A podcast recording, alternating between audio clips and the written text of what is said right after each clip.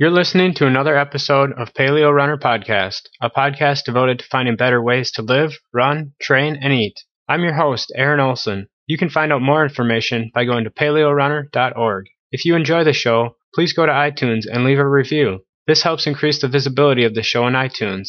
Search for Paleo Runner in iTunes and click on Ratings and Reviews. You can email feedback to aaron at paleorunner.org. If you downloaded this through iTunes and are listening on an Apple device, you can follow along with links and chapters. Today's guest is Matt Fitzgerald. Thanks for listening. Matt Fitzgerald is a prolific endurance sports journalist and author of many books on running, triathlon, fitness, nutrition, and weight loss.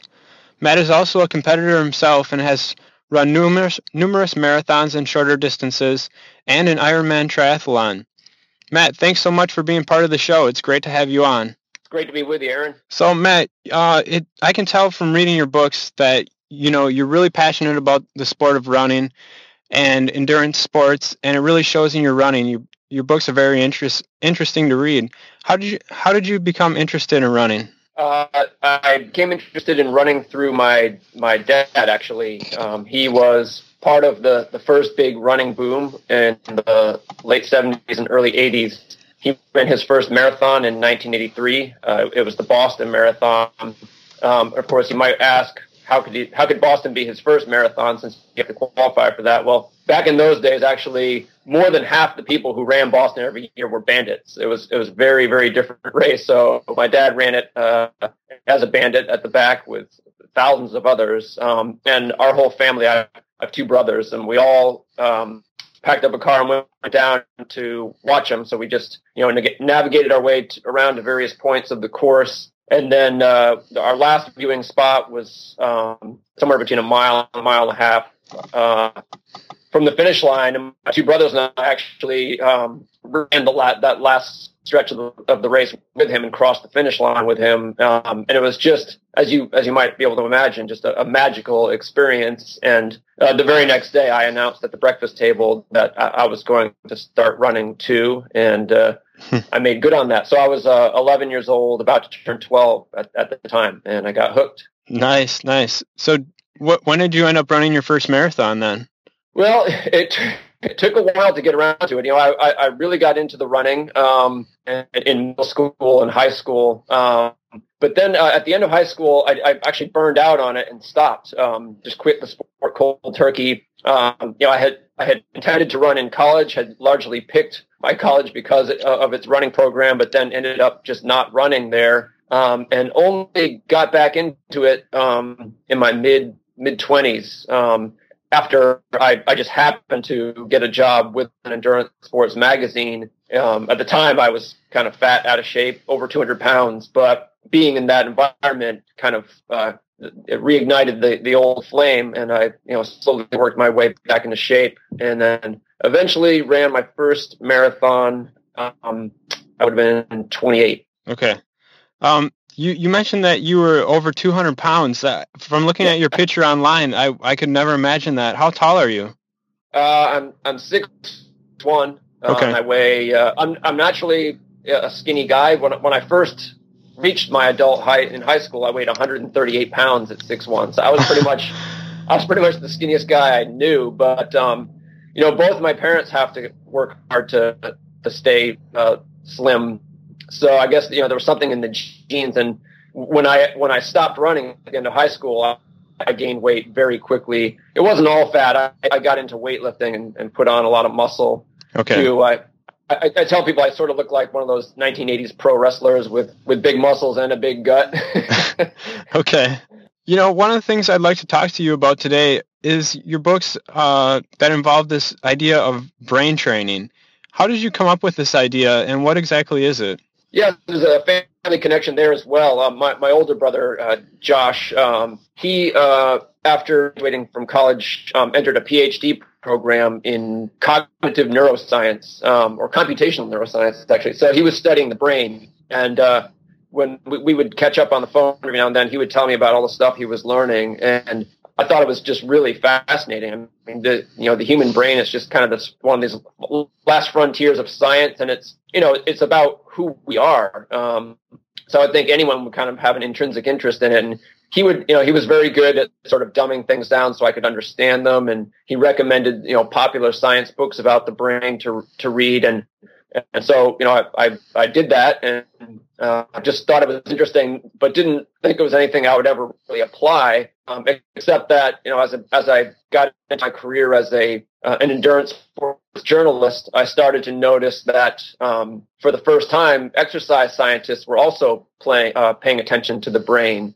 Um, you know, new new brain imaging techniques and stuff had come along that made it possible to account for the brain's role in exercise performance. So then I thought, well, well, this is cool because um, you know, you've got these scientists working on that stuff, but it, it isn't really penetrating to, you know, the actual running market yet. So I thought, you know, since I have a bit of a head start on this, I might be able to be a bridge between, you know, the brain science and the practical applications for runners and other endurance athletes. So I started just to just spend a lot of time, you know, thinking through, you know, the stuff that we're learning about the brain and exercise. Is it just interesting or does it actually have, does it make a difference? You know, should, should we tweak how we approach the sport. And, you know, I decided, you know, this stuff wasn't going to call for a wholesale, you know, uh, revision of, of, of, training methods and such, but that it did call for uh, kind of a new perspective um, on, on how athletes approach uh, training and, and even, you know, the psychology um, of the sport. So,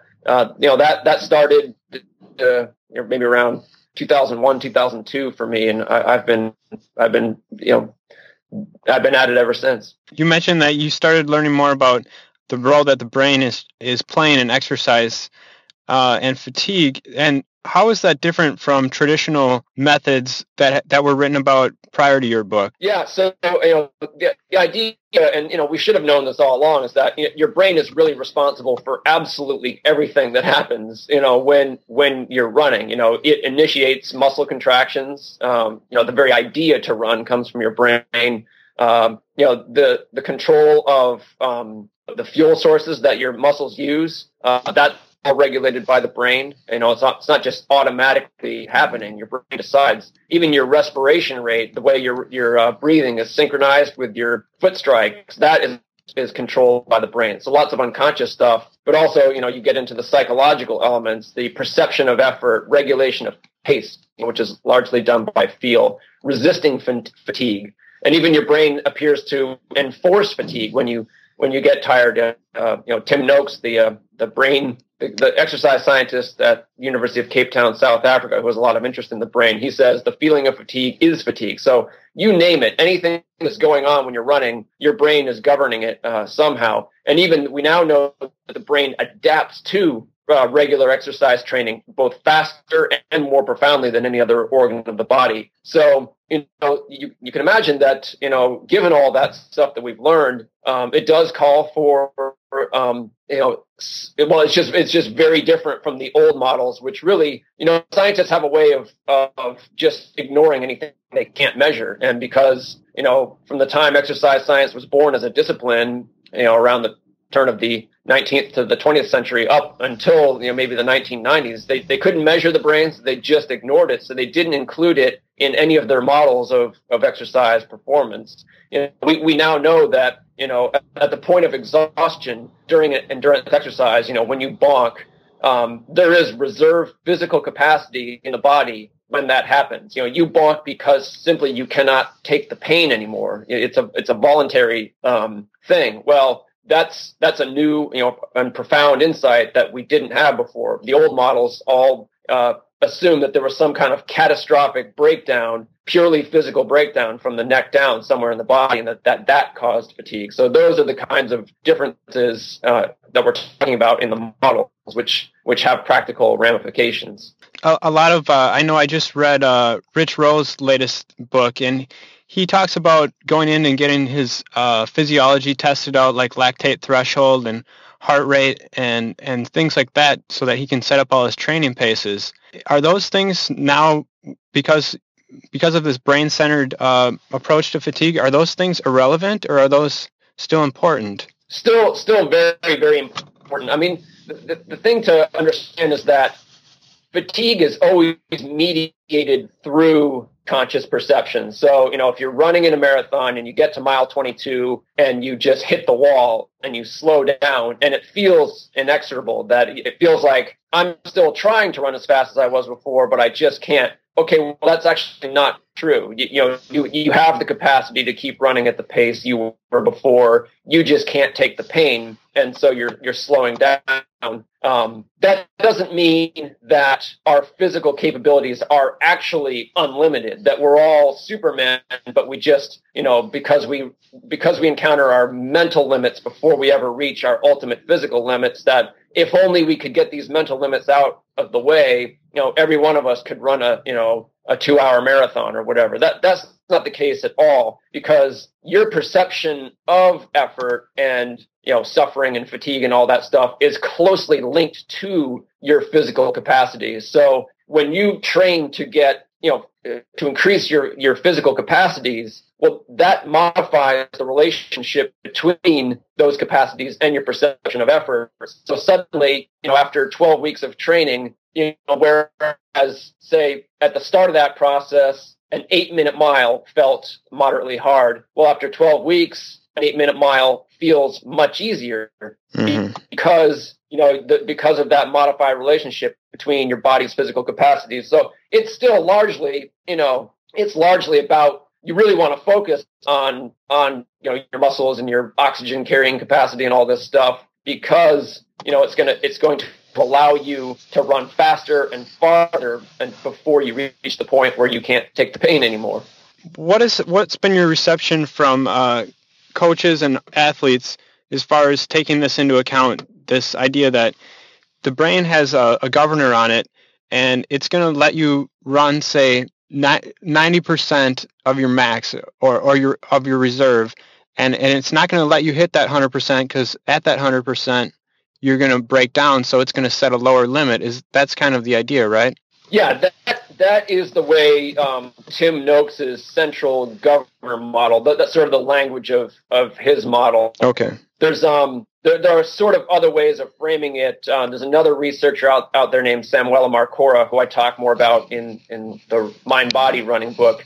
He he focuses less on the that unconscious governor and and more on uh, what I've been em- emphasizing in this interview, which is conscious perceptions. For mm. him, really the limits are conscious and psychological versus some kind of homunculus or you know little man inside your brain who's just saying you know stop there don't go any uh, so there's slightly different ways of of looking at it but yeah the, that's the basic idea that um, you, we never actually encounter our true physical limits in endurance exercise that we we always stop short of that due to some kind of uh, brain or psychological barrier that we hit 1st mm-hmm. um, yeah. So to, to answer your question, um, it's actually been extremely gratifying that you know uh, coaches whom I, whom I respect and, and high level runners have been very very recept- receptive to to this concept because it really the thing I hear over and over again is that especially people who read the mind body running book they'll they'll tell me I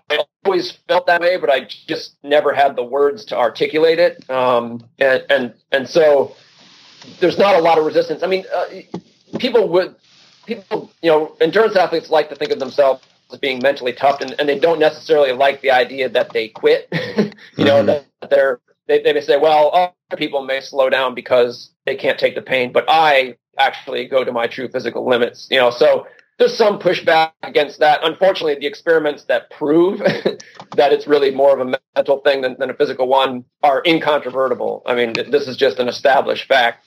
Um, but in terms of just all the rest of it, um, people have been very receptive uh, to these ideas. Yeah, yeah, I know. Uh, Dathan Ritzenhein wrote the foreword to your book Run, and that was really interesting to see his perspective on uh, how he used some of the ideas of in your book towards his training you you were talking about that there is some evidence to show that this theory or this idea that uh, that the brain is really important is is really the correct way of looking at it. Do you have any studies or things that you could share with me or the audience of, of what that evidence is? Sure. Um, you know, they're, they're, they're, really all over the place. Um, uh, there, there are lots of different ways to come at this. Um, uh, uh, kind of one very simple way to, to to provide evidence in, in support of this this notion is to look at the effects of certain drugs um, that influence endurance performance. For example, caffeine is known to be performance enhancing,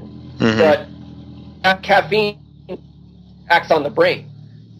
All it does is it reduces uh, perception of effort. It doesn't do anything to help your muscles. It doesn't do anything to help uh, your body metabolize fuels better or um, to improve your VO2 max. It simply activates uh, parts of your brain that are involved with, with perception of effort so that your normal pace simply feels a bit easier. And and so when you take caffeine and it enhances your performance, the only reason it's doing that is because the exercise feels easier. Well, that wouldn't be possible if you were already able to exercise to your ultimate physical limit. So, and there are also other drugs that do the opposite. They they act on the brain. They don't act on anything but the brain, and yet they lower endurance performance. So that's that's one way. I wouldn't I wouldn't classify those things under the the incontrovertible proof category. Um, those studies um, are more like uh, the research that's being done by the guy I mentioned earlier, Samuel Marcora. He, he did a really interesting study involving rugby players um, where he had them ride on stationary bikes, and it was a three-part test. Initially, he had them uh, pedal as hard as they possibly could for just five seconds. Then, right after that, they had to sustain a fixed high but sub-maximal pedaling intensity uh, as long as they could. So he just said, uh, you know, you have to sustain this wattage as long as you possibly can and only quit when you simply cannot turn the pedal cranks one more time at that wattage. And then there was a, a secret third part of the test that they didn't know about that he, he launched on them as soon as they quit that second part, you know, in total exhaustion, he, he forced them to immediately pedal as hard as they could for five seconds once again. So what he was really interested in looking at was the difference in power output in those two five second sprints. Um, and the middle part, on average, these guys were able to continue pedaling for somewhere between 10 to 15 minutes. So you could think of it as like a like a 3K to 5K like race effort type of thing. So in theory, if if if these people were truly uh, quitting quitting the second part of that test because they were physically exhausted and they had they had reached some kind of absolute physical limit, then whatever wattage they had been sustaining in that second part of the t- test would be their their limit for that second five second sprint. They couldn't, and it was a, it was an average of 242 watts. So to, to back up, when they when they pedaled all out for five seconds, when they were completely fresh, they were able to put out more than a thousand watts, which is huge. But these guys were college rugby players, so you would expect that. Mm. In the second part, when they had to sustain a high sub-maximal intensity, the average was 242 watts. And, and on average, they quit in complete exhaustion. So they leave after 10 or 15 minutes at that level. And then immediately afterward, again, they were forced to repeat the, that, that five second sprint. Well, if they were truly physically exhausted at 242 watts, then in that second five second sprint that they had to do immediately afterwards, they couldn't have possibly have exceeded 242 watts, right? Mm-hmm. Because they had been they had been told to pedal as long as they possibly could at 242. If they quit, that means they can't sustain 242. But he, you know, the uh, Samuel Marcora said, "You're not done yet. Sprint again for five seconds right now, as hard as you can."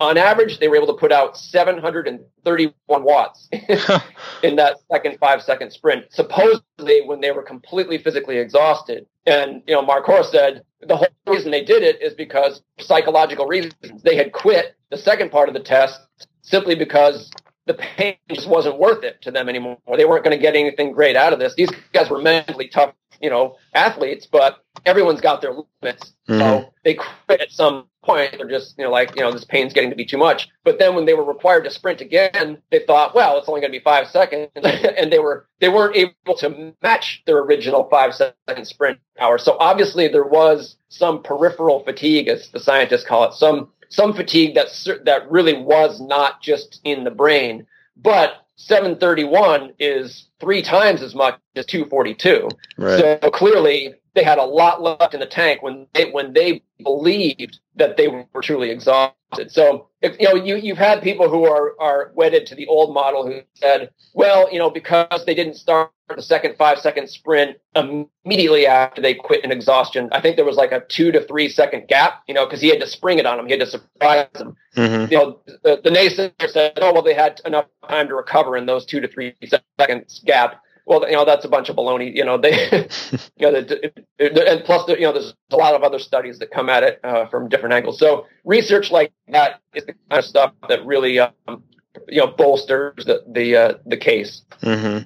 Yeah, I, I think uh, a lot of people kind of, I think they intuitively know that the mind does have a pretty big effect on their performance. I think you mentioned a story about yourself where you were running a 5K and and I think you were about to break 16 minutes and you saw right. you saw the clock and that kind of made you you thought you were exhausted but once you saw the clock it spurred you on to uh, try to try harder. Yeah, yeah, that whole that whole end spurt phenomenon is um, that that's another type of uh, evidence that that reserve capacity is always there. Hmm. Um, so yeah, you know, and that and there's there there have been you know lab tests to prove as well that um, that if if required to, uh, athletes can always pick up the pace within sight of the finish, even when they've been slowing down, presumably because they couldn't help it, you know, before then. Mm. Um, and and that's something that you know any runner who's done a few races knows from experience that no matter how hard you feel that you've driven yourself, you know, through most of the race, once you get close to the finish, you find that there's more there. It's like, wow, I could have I could have picked up at any point actually. Um, yeah, that was a particularly interesting case because I, I had thought that that race was was really heading south on me. I had started too fast and I was slowing down. I saw my mile splits. Um, and then when I saw chance, saw that I had a chance to PR, I was able to, you know, find all kinds of wherewithal that I didn't think had been there before.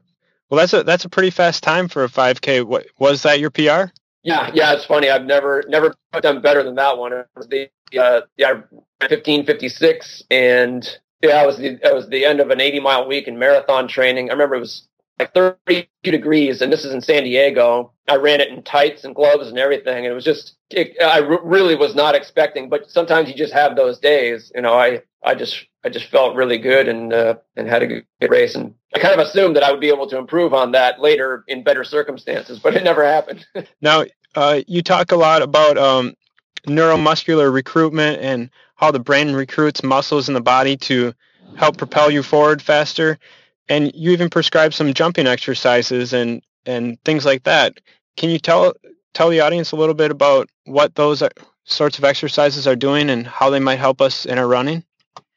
Yeah. So, you know, when you're running, you can think of running as just this ongoing conversation between your brain and your muscles, and it, it's a two-way conversation. Your your brain drives your muscles, you know, through you know a network of nerves that connect the brain to the muscles, but your brain also receives feedback from from the muscles through the you know the very same uh, network of, of nerves. So there are lots of different ways that you can manipulate that conversation in order to improve as a runner. Um, and uh, plyometrics exercises or, or jumping tr- types of exercises are are one of those ways. running is really just a controlled form of jumping. So you know, lots of training methods just consist of uh, isolating one particular dimension of your sport, in this case running, and then sort of um, emphasizing it or exaggerating it, and then sort of when, when you plug that back into the, the, the complete activity, you benefit.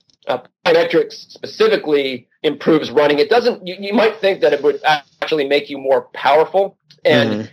it it can, but that's not how that that would be more beneficial to a sprinter. That's not how it improves distance running performance. It actually plyometrics improves distance running performance by by improving running economy.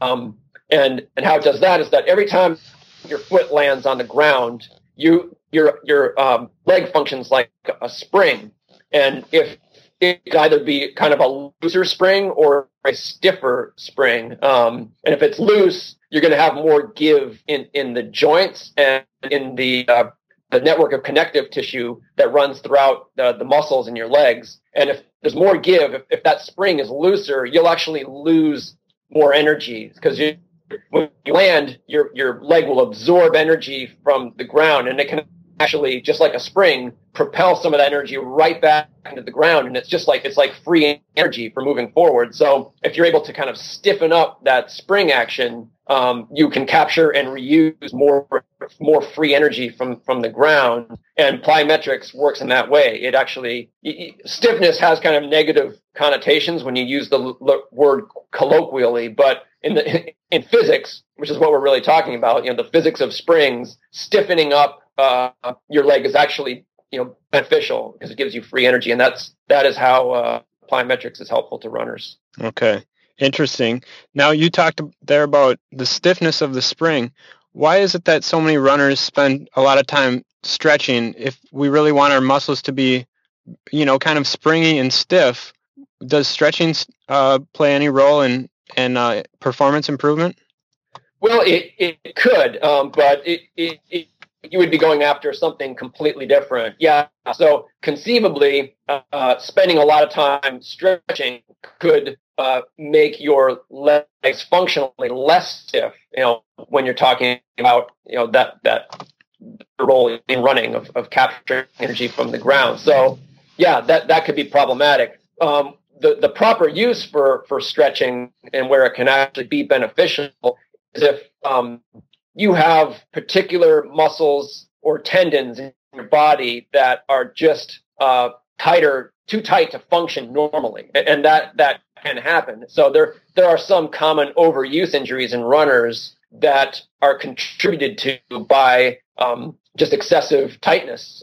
Um, and, and, so if, if you're trying to use stretching in a targeted way to undo some of those imbalances, um, and then it can actually uh, aid your performance. But you don't want to just, you know, that, that idea that oh, if I just generally become more flexible through, uh, you know, just lots of stretching, that that will help me. No, that's not that's not the case at all. It's it's more of a you have to think of it as a like a sort of a physical therapy type of use for stretching, where it's it's very targeted and just trying to allow you to have really a normal range of motion in all of the you know the relevant joints. You know, one of the things that uh, as I was reading your books, you mentioned is really important is total volume of training. And at first, when I when I was starting out your books, I thought, okay, this is kind of a way to hack into my brain and get more from less training. But then later on, you say, actually, you know, it, it's still really important to get in some volume in there.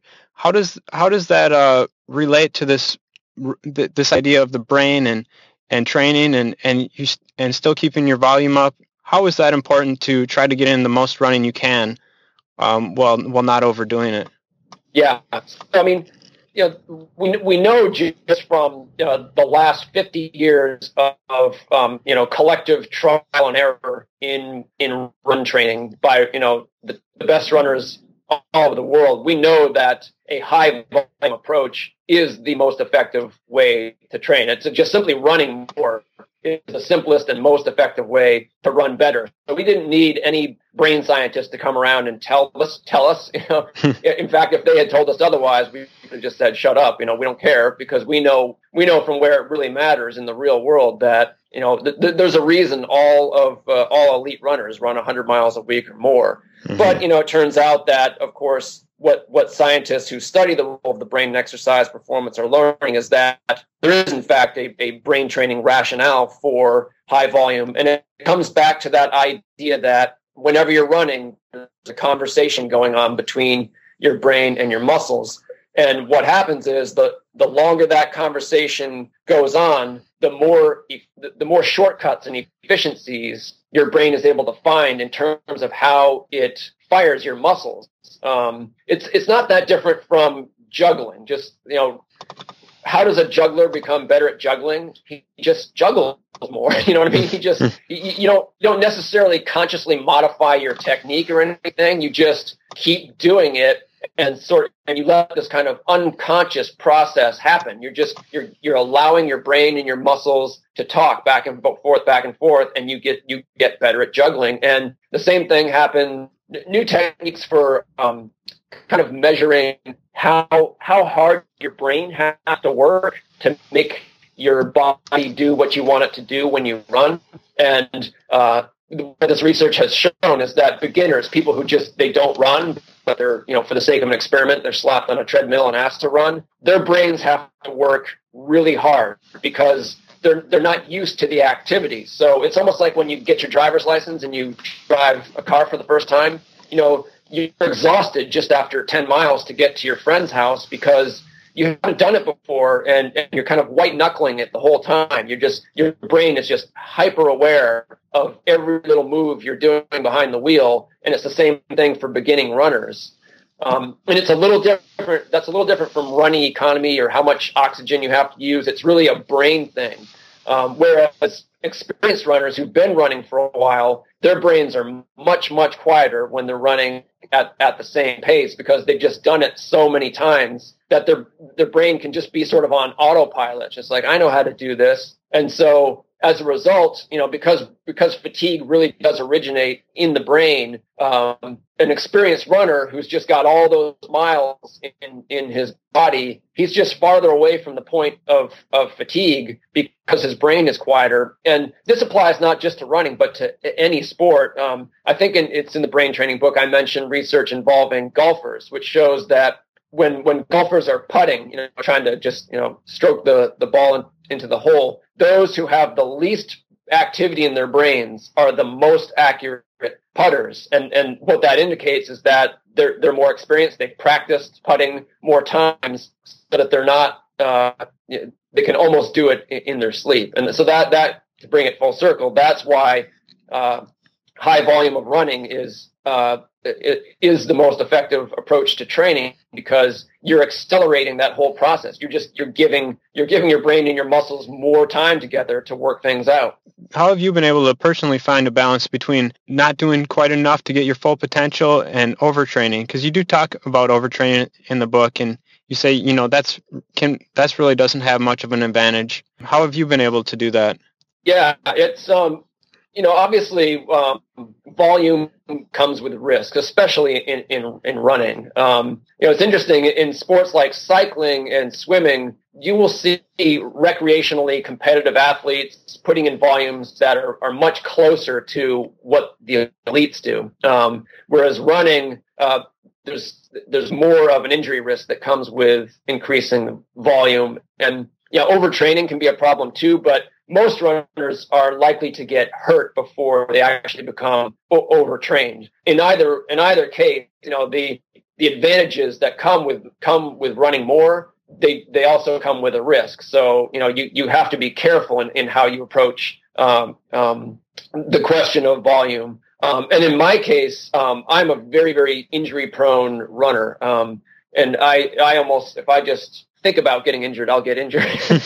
so I, have to be extremely careful. And, sometimes it almost doesn't matter what I do. You know, I've had every overuse injury you can name, most of them more than once. Uh, so, you know, one thing that has helped is just patience, you know, learning to take my time. Um, you know, I, I set my marathon and half marathon PRs when I was 37. And the reason I did it at that late age, even though I started running when I was 11, was that I was I was running a lot more, I was training a lot more at that age because I, I just couldn't do it before. I, I had to take my time and slowly increase the amount of running I was I did. You know, with many steps back along the way. Um, so that sort of patient, very gradual, incremental increase because your body does get more dur- durable. Even some elites talk about this. I remember Meb Keflezighi telling me that you know when he early in his career when he tried to put in 120 130 mile weeks he just couldn't do it. You know he, he would get injured. Mm-hmm. um,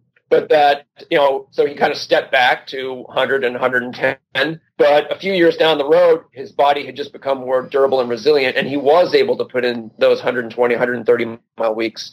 So that's one thing. Another thing you can do is uh, cross train. You know I, I do a ton of cross training. It helps that i'm a triathlete as well so you know, I want to swim and, and bike anyway. Um, you know, cross training is, you know, an hour on the bike for a runner is not the same as an hour running because your, your brain and muscles aren't having exactly the same conversation. But cross training can still be very beneficial. I mean, an hour on the bike is still a lot better for a runner than an hour on the couch uh, because you're, you're, you're still able to work on some of those constraints, um, you know, that limit how, uh, how fast and how far you're able to run uh, before before you bonk. So I do a lot of cross training as well, and that that can be a, a terrific for, solution for for runners who are serious enough to to want to put in the time to be the best they can be, but can't necessarily do it all with running the way a lot of the elites can. Okay, so you know, um, sometimes when you start adding more volume,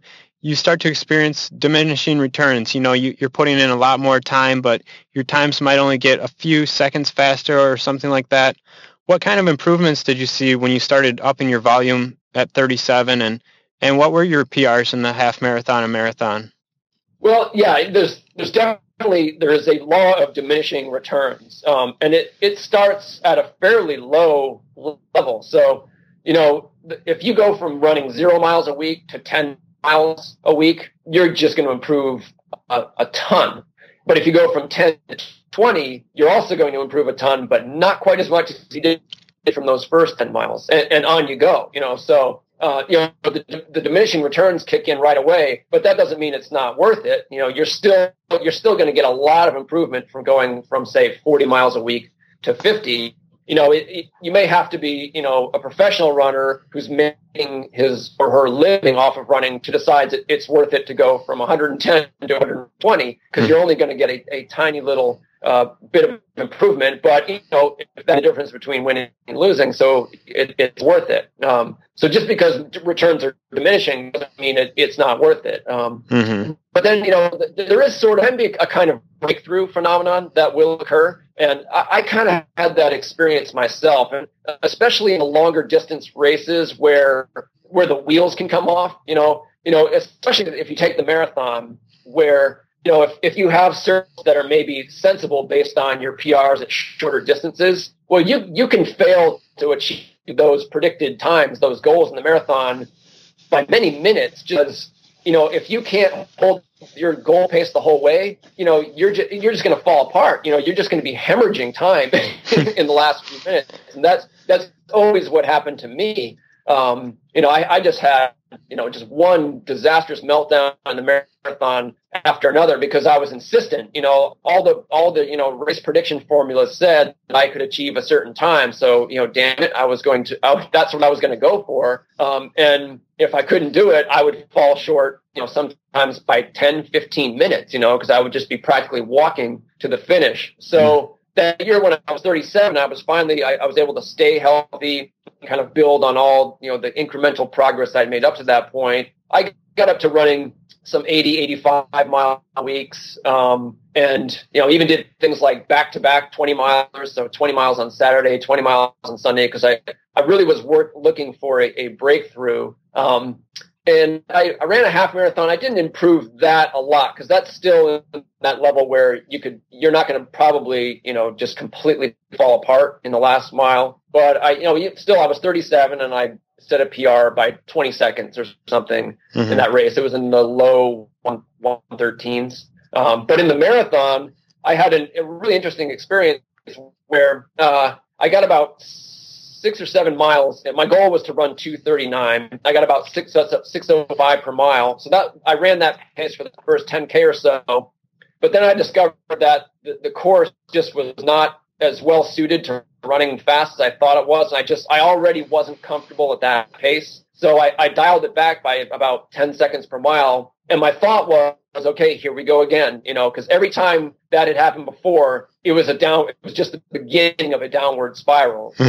so I thought, you know, it's going to be the same thing all over again. But lo and behold, you know, 15 miles later, I was still running the same pace. I hadn't slowed down anymore. And I just felt this, I, I remember it very distinctly. I just felt like this deep inner strength in my body that had never been there before. And I knew it was from just all those miles I had lost. Like I didn't feel good, but it, it almost didn't even matter. You know, just every mile was a grind, but each one was really no worse than, than the mile before. Uh, so I ended up just, you know, kind of holding that kind of 612 pace to the finish. And I think uh, I was 241 was my finish time. So I didn't quite achieve my goal. Um, but it, it was clear the lesson from that was that, you know, mileage matters. It, that was a, a, pretty powerful lesson for me personally. Mm-hmm. Wow. It's, that sounds like an amazing experience. And that's one of the things I really like about running is these psychological sort of breakthroughs that happen to a lot of us on, especially the longer distance runs. At least for me, it, it kind of changes just your outlook towards life and, and what you think you can accomplish and how you can push through things. I, t- I totally agree. An- another topic I'd like to get into if in the last few minutes here is uh, this paleo style diet. This seems to be kind of a, a, a, craze that's taken off lately and it's something that I tried out and and I had always had issues with stomach with my stomach on longer runs especially and I've I've talked to other runners and they you know it's kind of a common experience but since I've gone on this paleo diet for about the last year. I haven't had any of that. And I know you're a nutritionist. What do you what do you make of this diet and how it's taken off? And do you have any thoughts on it? Yes, I guess you know my, my take on the paleo diet is that if you if you do it, you know it's a, it's a very it can be a very healthy way to eat, and that's you know that's whether you're an athlete or or, or non-athlete. And doing it right uh, uh is you know, maintaining adequate variety in your diet, ma- maintaining very high quality standards for, for, the foods you do eat, and especially um, being careful with meat. You know, you can't just uh, you can't just overdo the bacon or whatever. You know, like if, if you're going to go paleo, I'd recommend that you probably emphasize you know seafood over meat generally, and then you know get uh, you know get your grass fed beef uh, versus you know a McDonald's patty, that type of thing. So with those cautions, um, I think it can be a, a, a perfectly healthy way to eat. Um, and, and for, for athletes, for runners as well, it can be, you know, a good performance diet. In that case, you, you want to be, uh, in addition to the other concerns, you, you want to pay attention to your carbohydrate intake and, and make sure um, that, that it's adequate. So I guess, you know, I, I don't I don't I, I, don't eat that way myself, and it's not um, it's not a diet that I advocate as being better than, than other alternatives. Um, but it's just it's it's one of the options. You know, it, it, seems like especially you look at the anecdotal evidence like yours. You know, you know a lot of people seem to be having good results when they make that that switch. So it's um it's not for everyone, but it, it seems to be a, a, a viable option for many. Mm-hmm, mm-hmm. Do you do you have any thoughts about this idea that it's a diet that we're more supposedly more biologically adapted to not eating grains. Do you think that there's any uh, truth to that, or is that just uh, part of the fad? Well, you know, to, to be honest, I, I I don't I don't see a lot of a lot of value in sort of the theoretical artifice that the diet is is built on, and that's actually the, the case for most diets. You know, I I, I, think a vegan diet is can be perfectly healthy and, and, it can be a good performance diet, but I don't I don't buy theory, you know, behind it. So mm-hmm. um, no, I think you know the, the, the, the quote unquote paleo diet as it's practiced by most people now is is only on the the, the, the most superficial level at most, mm-hmm. more like our ancestral than than the way anyone else is eating. I mean, sure. I mean, you know, okay, soda pop and stuff like that, but you know, all of the food, and, and this is pretty well accepted even by a lot of the, the smarter paleo uh, eaters I know. All of the food that we eat today simply didn't exist 20 years ago. I mean, you know, like the, the meat we eat is all, you know, just, you know, domesticated livestock and all that stuff. The vegetables have been, you know, just, you know, we, we, we've uh, cultivated them and, and kind of to emphasize the qualities we like. I mean, if there, if we could go back in time and find, you know, a paleo, paleolithic human and give him a choice between his diet and a modern one, you know, he, he would jump all over a modern diet. yeah. Because, you, know, you know, we solved every problem. You know, that's why we did it. That's why we changed our, our food is because we, we saw problems that we wanted to, to solve. So anyway, to, to get back to it, I, you know, I don't, I don't see a lot of legitimacy in, in, in, the, in the theory. And I really don't like people saying it's the one true way for everyone. Right. Uh, that's on my nerves, but, um, but in terms of just on the level of, of practice, um, you know, I, it, it seems, it seems fine precisely because human beings are able to adapt to all kinds of different diets. I mean, that's the mainstream nutrition science uh, opinion is that there is no perfect diet for people. You know, there there's a lot of flexibility. It's certainly not a case of anything goes at all. But um, you know, you, you, could have very kind of diverse ways of eating and and thrive on any, one of them. Mm-hmm, mm-hmm.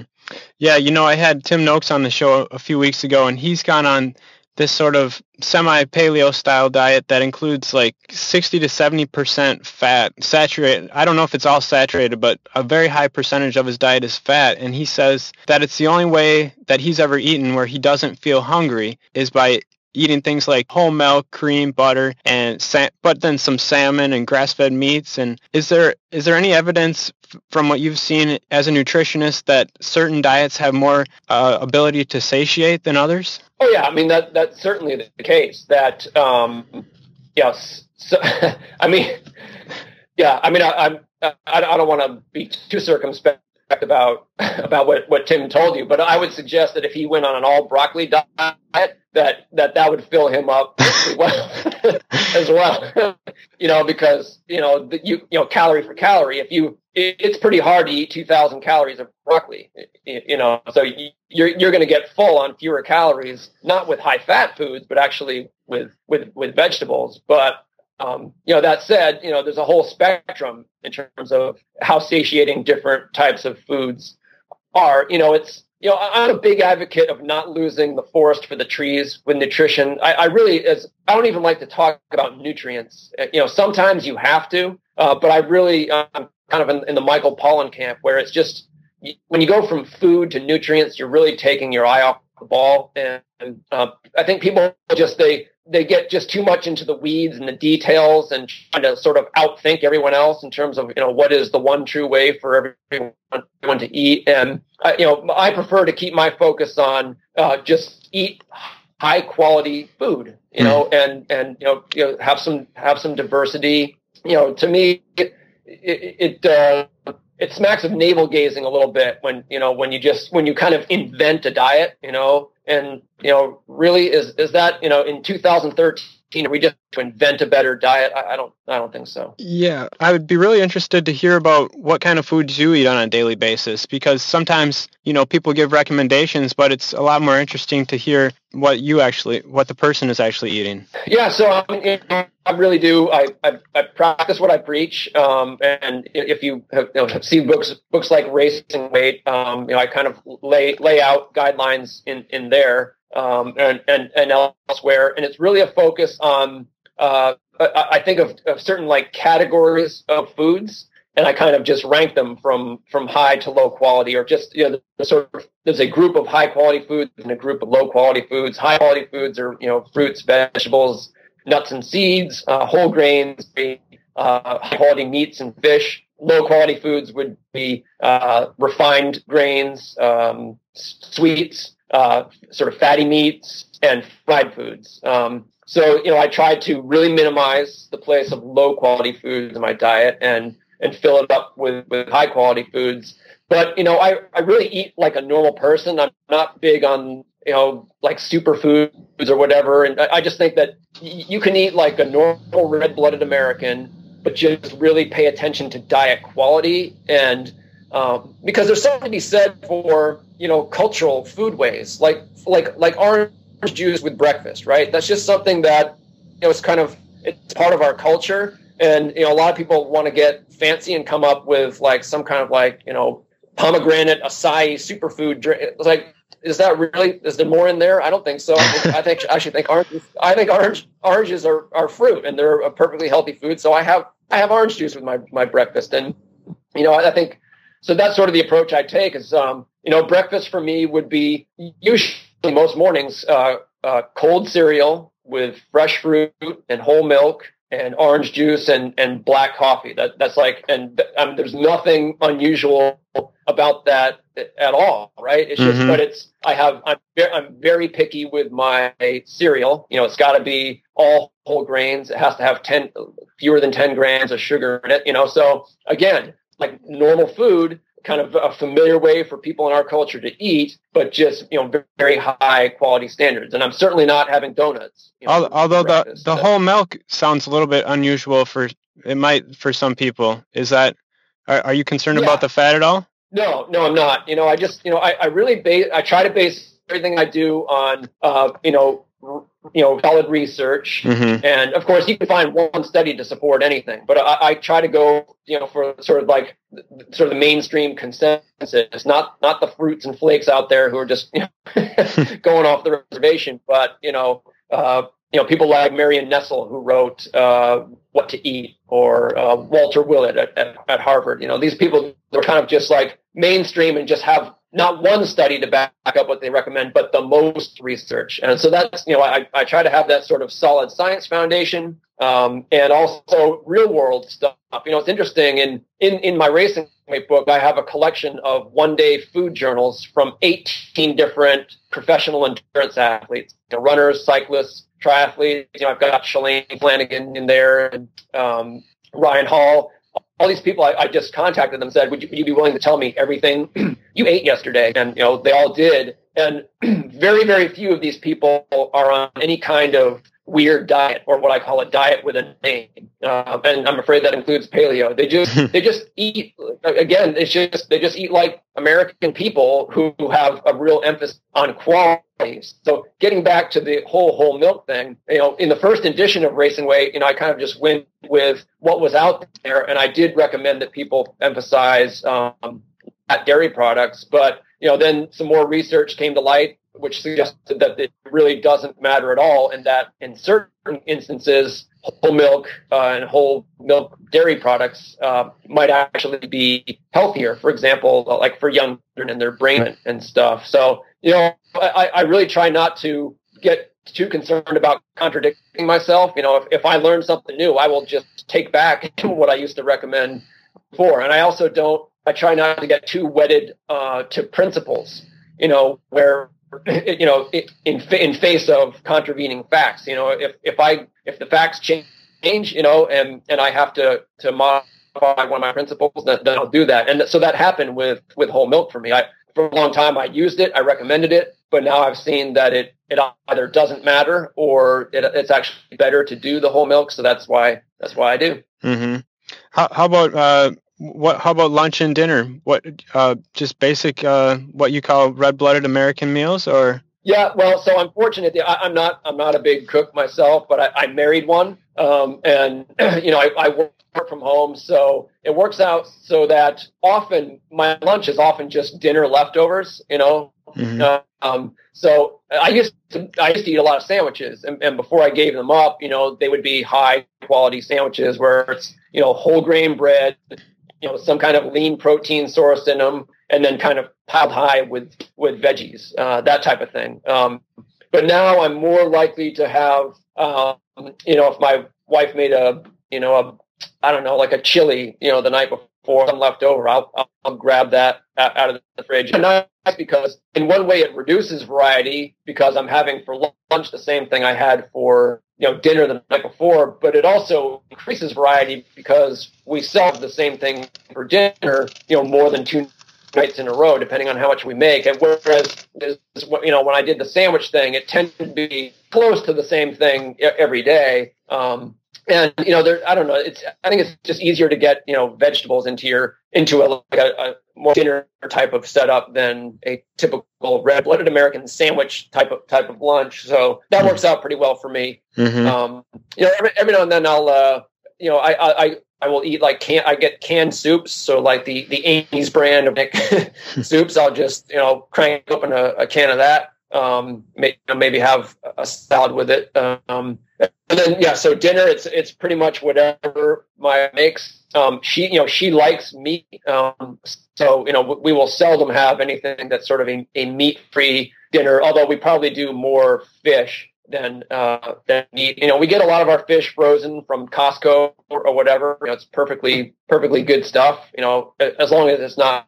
like the you know the fried battered cod or, or whatever, which we would we we would avoid. Mm-hmm. Um, so yeah, I mean, you couldn't you couldn't give any real name to to my diet other than that just standard culturally American type of thing. But again, you won't find much fried food, much refined grains, much sweets, uh, and much like fatty or low quality meats in my diet. I just I avoid those what I consider you know, low quality food categories. Okay. You know, we're coming up on time here, and I, I'm I'm interested in your your writing is is very uh, infectious and entertaining, and it keeps you interested. And how did you do you develop this curiosity, or are there certain people who inspire you to keep learning about running?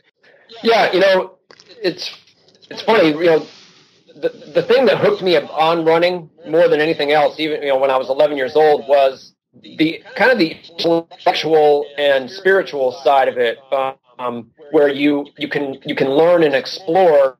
You know, it just begins with figuring out how to get better or seeing yourself get better. That that whole game of, of inputs and outputs. You know, if I do this, you know, what will the effect be? That I just found that endlessly fascinating. That I could I could make decisions about what to do with with my running, and they would I could see the effect. You know, uh, a day, a week, a month, or, or, or, a year later, and that's never changed. You know that that it, I just never stop learning and discovering, you know, by actually running, but also, you know, by talking to other people about it, by, by reading about it, um, which is great because, you know, I'm, I'm 41 now, so I've, I've, I'm sure I've set my last PR. So the whole, you know, improvement was a big motivator for me for a long time, but you can, you can, you can only keep improving for so long. Um, but the, uh, the, the discovery never stops. You know, you, as long as you keep yourself out there, you're going to keep learning and discovering, which is great, you know, because that can last a lifetime. And I, I, I don't plan to quit um, anytime soon. And in terms of you know, the folks who inspire me, um, you know, it, it, it, can come from anywhere. You know, I, you know, I, I do sort of go looking for it. you If I have a chance to talk to, you know, I met Joe Vigil for the first time uh, recently at a conference. Um, you know, legendary running coach, and you know it was just great to talk to him um, and and learn from him a bit. Uh, and that's expected. You know, when I, when I meet someone like him, I expect to learn something. But it can also come from you know completely unexpected uh, sources as well. Even things that just would appear to have nothing to, to do with running. So I just like to you know I, am living the life I want to live, and it seems to it all goes into the soup somehow or another just by you know just living the life I'm living. I I keep learning stuff, and of course I have the advantage where my job is to communicate, excuse me, to runners and other athletes. Always there's always something you know a part of my brain is sort of looking for things that I can share with with other people, which really helps me you know remain alive to exploring and learning because I have I, have got a job to do. Matt, it, has been great having you on the show, and you've given our listeners a lot to think about. Your books are really entertaining and and really really good reads, and I hope that people learned a lot. And thanks so much for taking the time to be here. Yeah, thank you for your interest, and uh, yeah, keep doing what you're doing. It's it's great. Awesome. Take care. All right, you too. You've been listening to another episode of Paleo Runner Podcast. If you enjoyed the show, please go to iTunes and leave a review. If you'd like to find out more information, go to paleorunner.org. You can send your feedback to aaron at paleorunner.org. Thanks for listening.